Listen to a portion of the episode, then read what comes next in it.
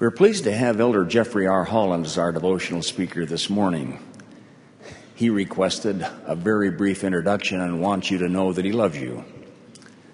Elder Holland was ordained a member of the Quorum of the Twelve Apostles in 1994. From 1980 until his calling in 1989 to the Quorum of the Seventy, Elder Holland served as Brigham Young University's ninth president. He is a former church commissioner of education and dean of the College of Religious Education at BYU. Elder Holland earned both bachelor's and master's degree in English and religious education, respectively, from BYU, and master's and doctoral degrees in American Studies from Yale University.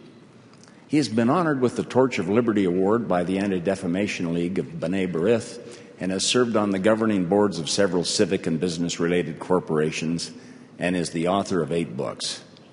Elder Holland and his wife Patricia have three children and 13 grandchildren. Once again, Elder Holland, we welcome you to Brigham Young University and want you to know that we all love you too. Thank you, President Sister Samuelson, Brother Swindle for that prayer, and Brother Staley and the choral group for that beautiful, beautiful arrangement of a favorite hymn, an arrangement I hadn't heard before. You look so good. Sister Holland walked in and said, I think I'm going to cry. Uh, you have to understand, uh, give us, give yourself 20 years or 30 and you'll know how we feel to come back here. We love this campus. We're thrilled to be with you on it. And we love you personally with all our hearts. You have had and you will have and you do, new, do now have uh, better university presidents uh, than I was, but you'll never have one who loves you and loves this university more than I do. Thank you for serving here. Thank you for being in attendance on a bright, clear January morning. We're grateful to President and Sister Samuelson for their kindness and their leadership at this university. We actually know something about their jobs and what they entail. You and we are very, very lucky to have them at the helm of this special school.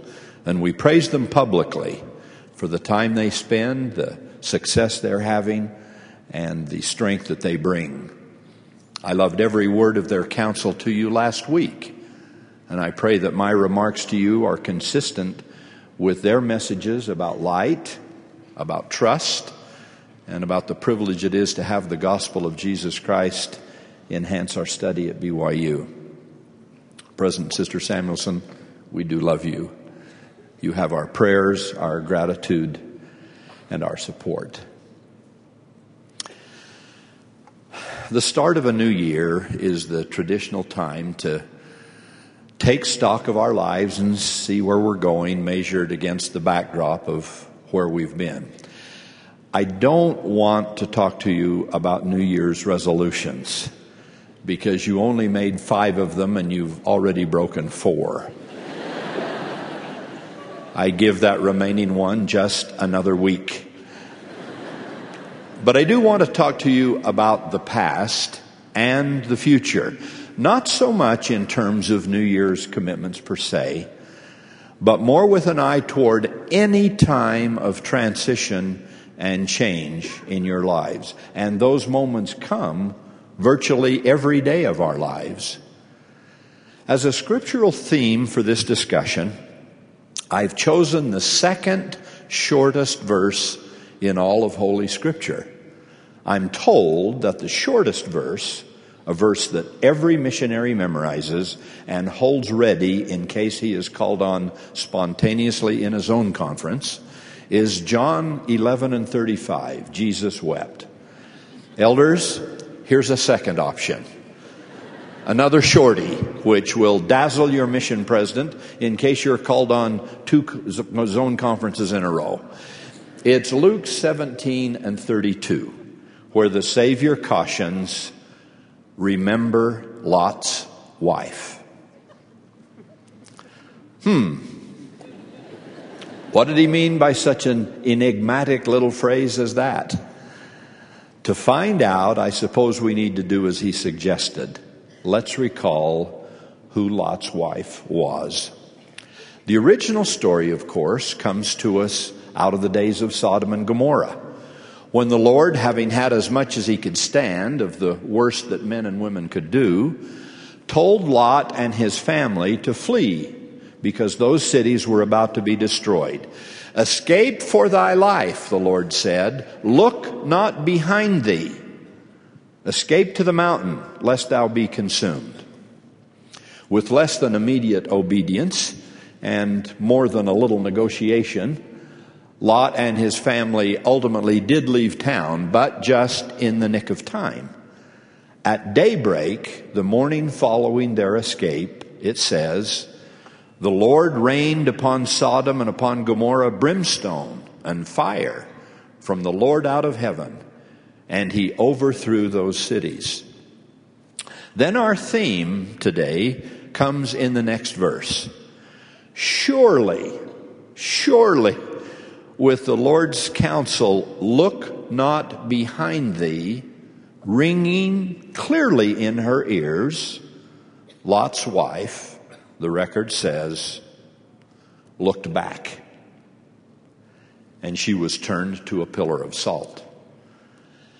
In the time we have this morning, I'm not going to talk to you about the sins of Sodom and Gomorrah, nor of the comparison the Lord Himself has made to those days and our own time. I'm not even going to talk to you about obedience and disobedience. I just want to talk to you for a few minutes about looking back and looking ahead. One of the purposes of history is to teach us the lessons of life. George Santayana, who should be more widely read than he is on a college campus, is best known for saying that those who disregard the lessons of history are destined, sadly, to repeat them. So if history is this important, and it surely is, what did Lot's wife do that was so wrong? As something of a student of history, I've thought about that and offer this as a partial answer.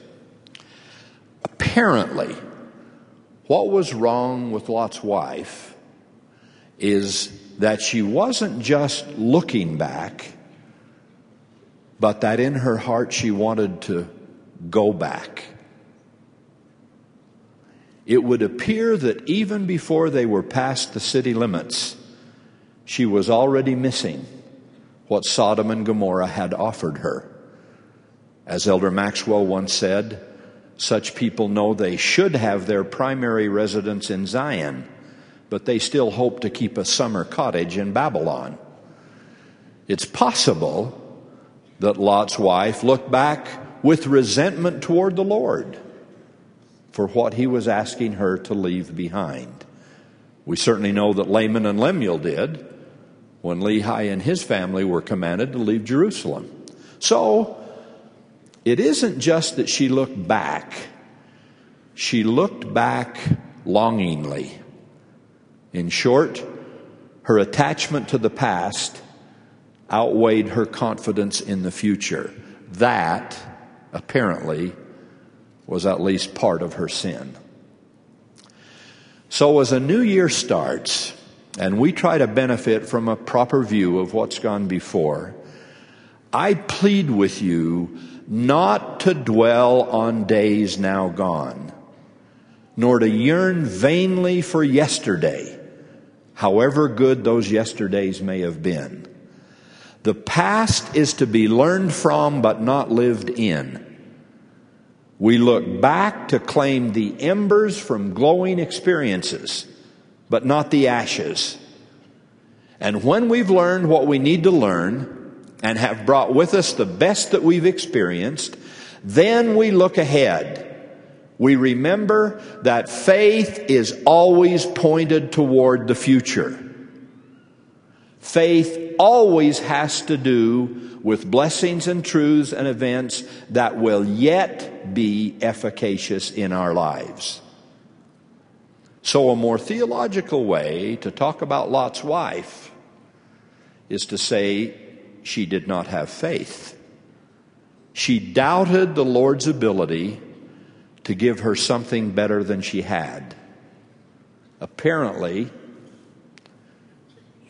fatally as it turned out, she thought that nothing that lay ahead could possibly be as good as those moments she was leaving behind.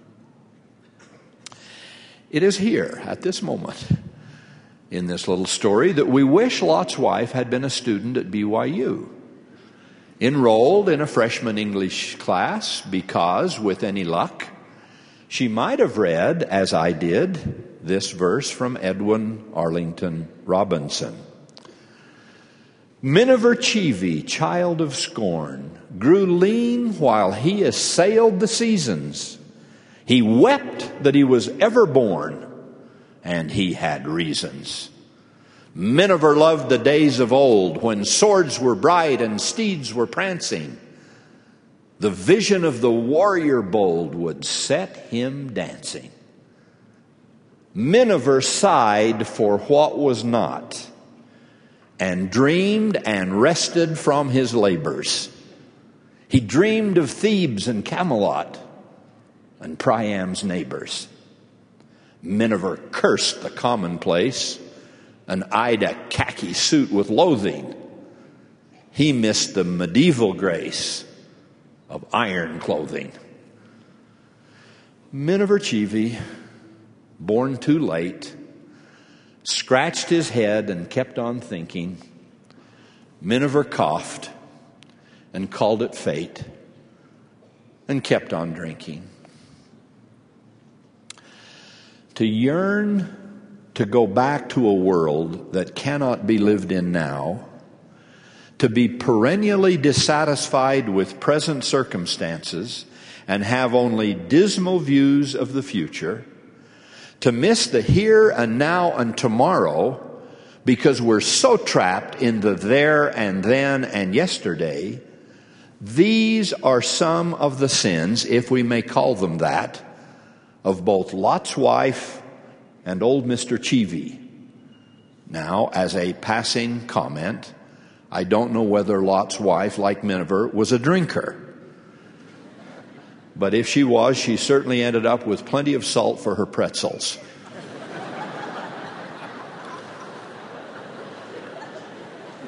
One of my favorite books of the New Testament is Paul's too seldom read letter to the Philippians. After reviewing the very privileged and rewarding life of his early years, his birthright, his education, his standing in the Jewish community, Paul says that all of that was nothing, dung, he, he calls it, compared to his conversion to Christianity. He says, and I paraphrase, I've stopped rhapsodizing about the good old days and now eagerly look toward the future, that I may apprehend that for which Christ apprehended me. Then this verse, noted on the screen. This one thing I do, forgetting those things which are behind, and reaching forth unto those things which are before, I press toward the mark for the prize of the high calling of God in Christ Jesus. No Lot's wife here. No looking back at Sodom and Gomorrah here. Paul knows it's out there in the future, up ahead, wherever heaven is taking us, that we will win the prize of the high calling of God in Christ Jesus. At this point, let me sort of pause and add a lesson that applies both in your own life and also in the lives of others.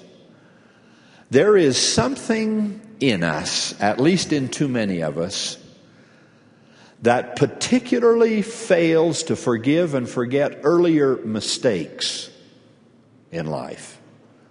Either mistakes we ourselves have made or the mistakes of others. That is not good. It is not Christian. It stands in terrible opposition to the grandeur and majesty of the atonement of Christ to be tied to earlier mistakes, our own or other people's, is the worst kind of wallowing in the past, from which we are called to cease and desist. I was told once, many years ago, of a young man who for many years was more or less the brunt of every joke in his school. He had some disadvantages, and it was easy for peers to tease him. Later in his life, he moved away from his community. He eventually joined the army. And that led to some successful experiences there in getting an education and generally stepping away from his past. Above all, as many in the military do, he discovered the beauty and majesty of the church and became very active and very happy in it. Then, after several years, he came back to the town of his youth. Most of his generation had moved on, but not all. Apparently, when he returned, quite successful and quite reborn, the same old mindset that had existed before was still there, waiting for his return. He was still just to them, old so and so. You remember uh, the guy who had the problem, that idiosyncrasy and this quirky nature and did such and such and such and such, and wasn't it all just hilarious? Well, you know what happened. Surely you know what happened. Little by little, this man's Pauline like effort to leave that which was behind and grasp the prize which God lay before him, he was gradually taken away from that, diminished, until he died about the way he'd lived in his youth. Kind of came full circle, inactive, unhappy the brunt of a new generation of jokes. Yet, he had had that one bright, beautiful midlife moment, an exception, when he'd been able to rise above his past and truly see who he was and what he could become. Too bad. Too sad. He was again to be surrounded by a whole batch of Lot's wives, those who thought his past was more interesting than his future. Yes, they managed to rip out of his grasp that for which Christ had grasped him. And he died even more sadly than Miniver Cheevy though, as far as I know the story, through absolutely no fault of his own. That happens in marriages too, and in other relationships we have. I can't tell you the number of couples I've counseled who, when they're deeply hurt or even just deeply stressed, reach farther and farther and farther into the past to find yet a bigger brick to throw through the window pane of their marriage, spelled P A I N. When something is over and done with, when it has been repented of as fully as it can be repented of, when life has moved on as it should, and a lot of other wonderfully good things have happened since then, it is not right to go back and open up some ancient wound which the Son of God Himself died trying to heal. Let people repent. Let people grow. Believe that people can change and improve. Is that faith? Yes. Is that hope? Yes. Is it charity? Yes, above all, it is charity, the pure love of Christ. If something is buried in the past, leave it buried. Don't keep going back with your little sand pail and beach shovel to dig it up, wave it around, and then throw it at someone, saying, Hey, do you remember this? Splat. Well, guess what? That is probably going to result in some ugly morsel being dug up out of your landfill. With the reply, Yeah, I remember it. Do you remember this? Splat! and soon enough, everyone comes out of that exchange dirty and muddy and unhappy and hurt. When what God our Father in heaven pleads for is cleanliness and kindness and happiness and healing. Such dwelling on past lives, including past mistakes, is just not right. It is not the gospel of Jesus Christ. It's worse than Miniver Cheevy, and in some ways worse than Lot's wife. Because at least there he and she were only destroying themselves in these cases of marriage and family, and wards and apartments and neighborhoods, we can end up destroying so many, many others. Perhaps at this beginning of a new year, there is no greater requirement for us than to do as the Lord Himself said He does. And I quote Behold, he who has repented of his sins the same is forgiven, and I, the Lord, remember them no more. The provision, of course, is that repentance has to be sincere, but when it is, and when honest effort is being made to progress, we are guilty of the greater sin. If we keep remembering and recalling and rebashing someone with their earlier mistakes. And that someone might be ourselves. We can be so hard on ourselves, often much more so than with others. Now, like the anti Nephi Lehis of the Book of Mormon, bury your weapons of war and leave them buried. Forgive and do that which is harder than to forgive. Forget. And when it comes up to mind again, forget it again. You can remember just enough to avoid repeating the mistake. But then put the rest of all of it on the dung heap Paul spoke of to those Philippians. Dismiss the destructive and keep dismissing it until the beauty of the atonement of Christ has revealed to you your bright future and the bright future of your family and your friends and your neighbors. God doesn't care nearly as much about where you've been as He does about where you are, and with His help, where you are willing to go. That's the thing Lot's wife didn't get nor Laman and Lemuel, and a host of others in the scriptures. This is an important matter to consider at the start of a new year.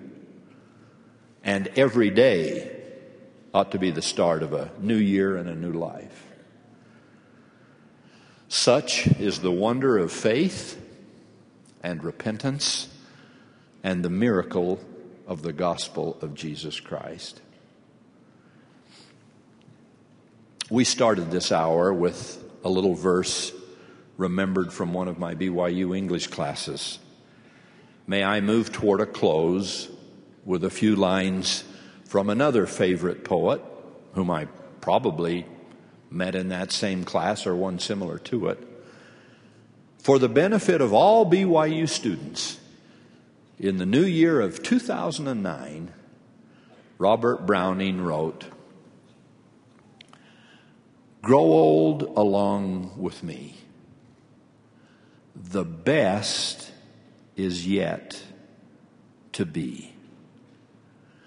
The last of life for which the first was made. Our times are in his hand, who saith, A whole, W H O L E, a whole I planned. Youth shows but half. Trust God. See all nor be afraid.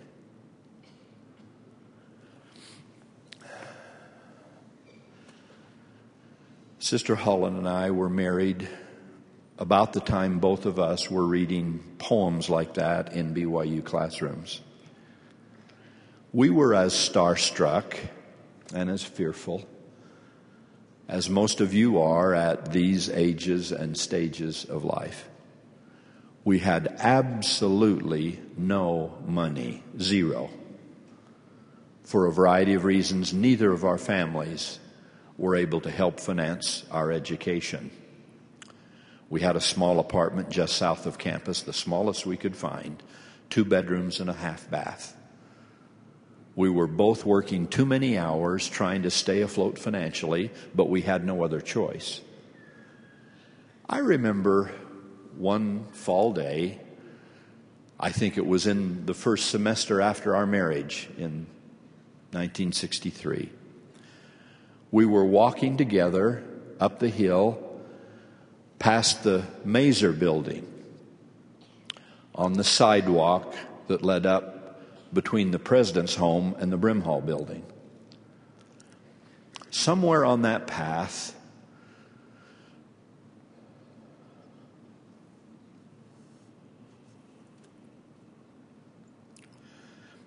we paused, stopped, and wondered what we had gotten ourselves into. Life that day seemed so overwhelming. And the undergraduate plus graduate years that we still anticipated before us seemed monumental, nearly insurmountable. Our love for each other and our commitment to the gospel were strong, but most of all the other temporal things around us seemed particularly ominous. On a spot,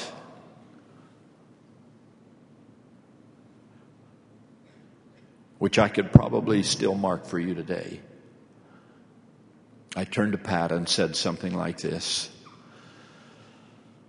Honey, should we give up? I can get a good job and carve out a good living for us. I'm, i can do some things. I can, I, I'll be okay without a degree. Should we stop trying to tackle what right now seems so difficult to face? In my best reenactment of Lot's wife, I said, in effect, let's go back. Let's go home the future holds nothing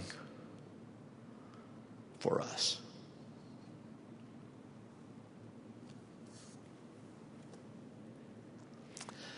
Then my beloved little bride did what she has done for 45 years since then.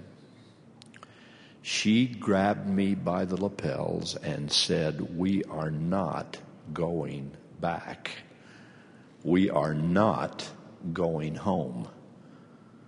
The future holds everything for us.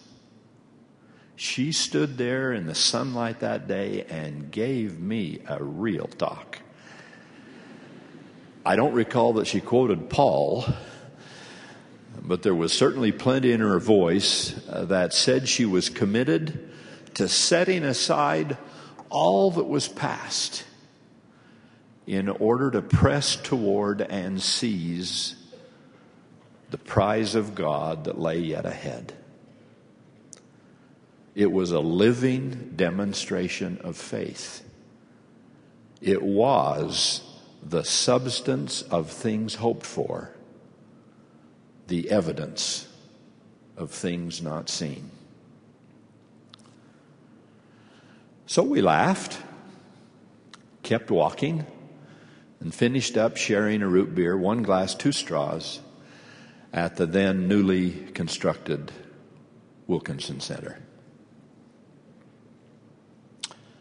Twenty years later, I would, on occasion, look out of the window of the president's home across the street from that Brimhall building and picture there on the sidewalk two newly wed BYU students down on their money and down even more on their confidence.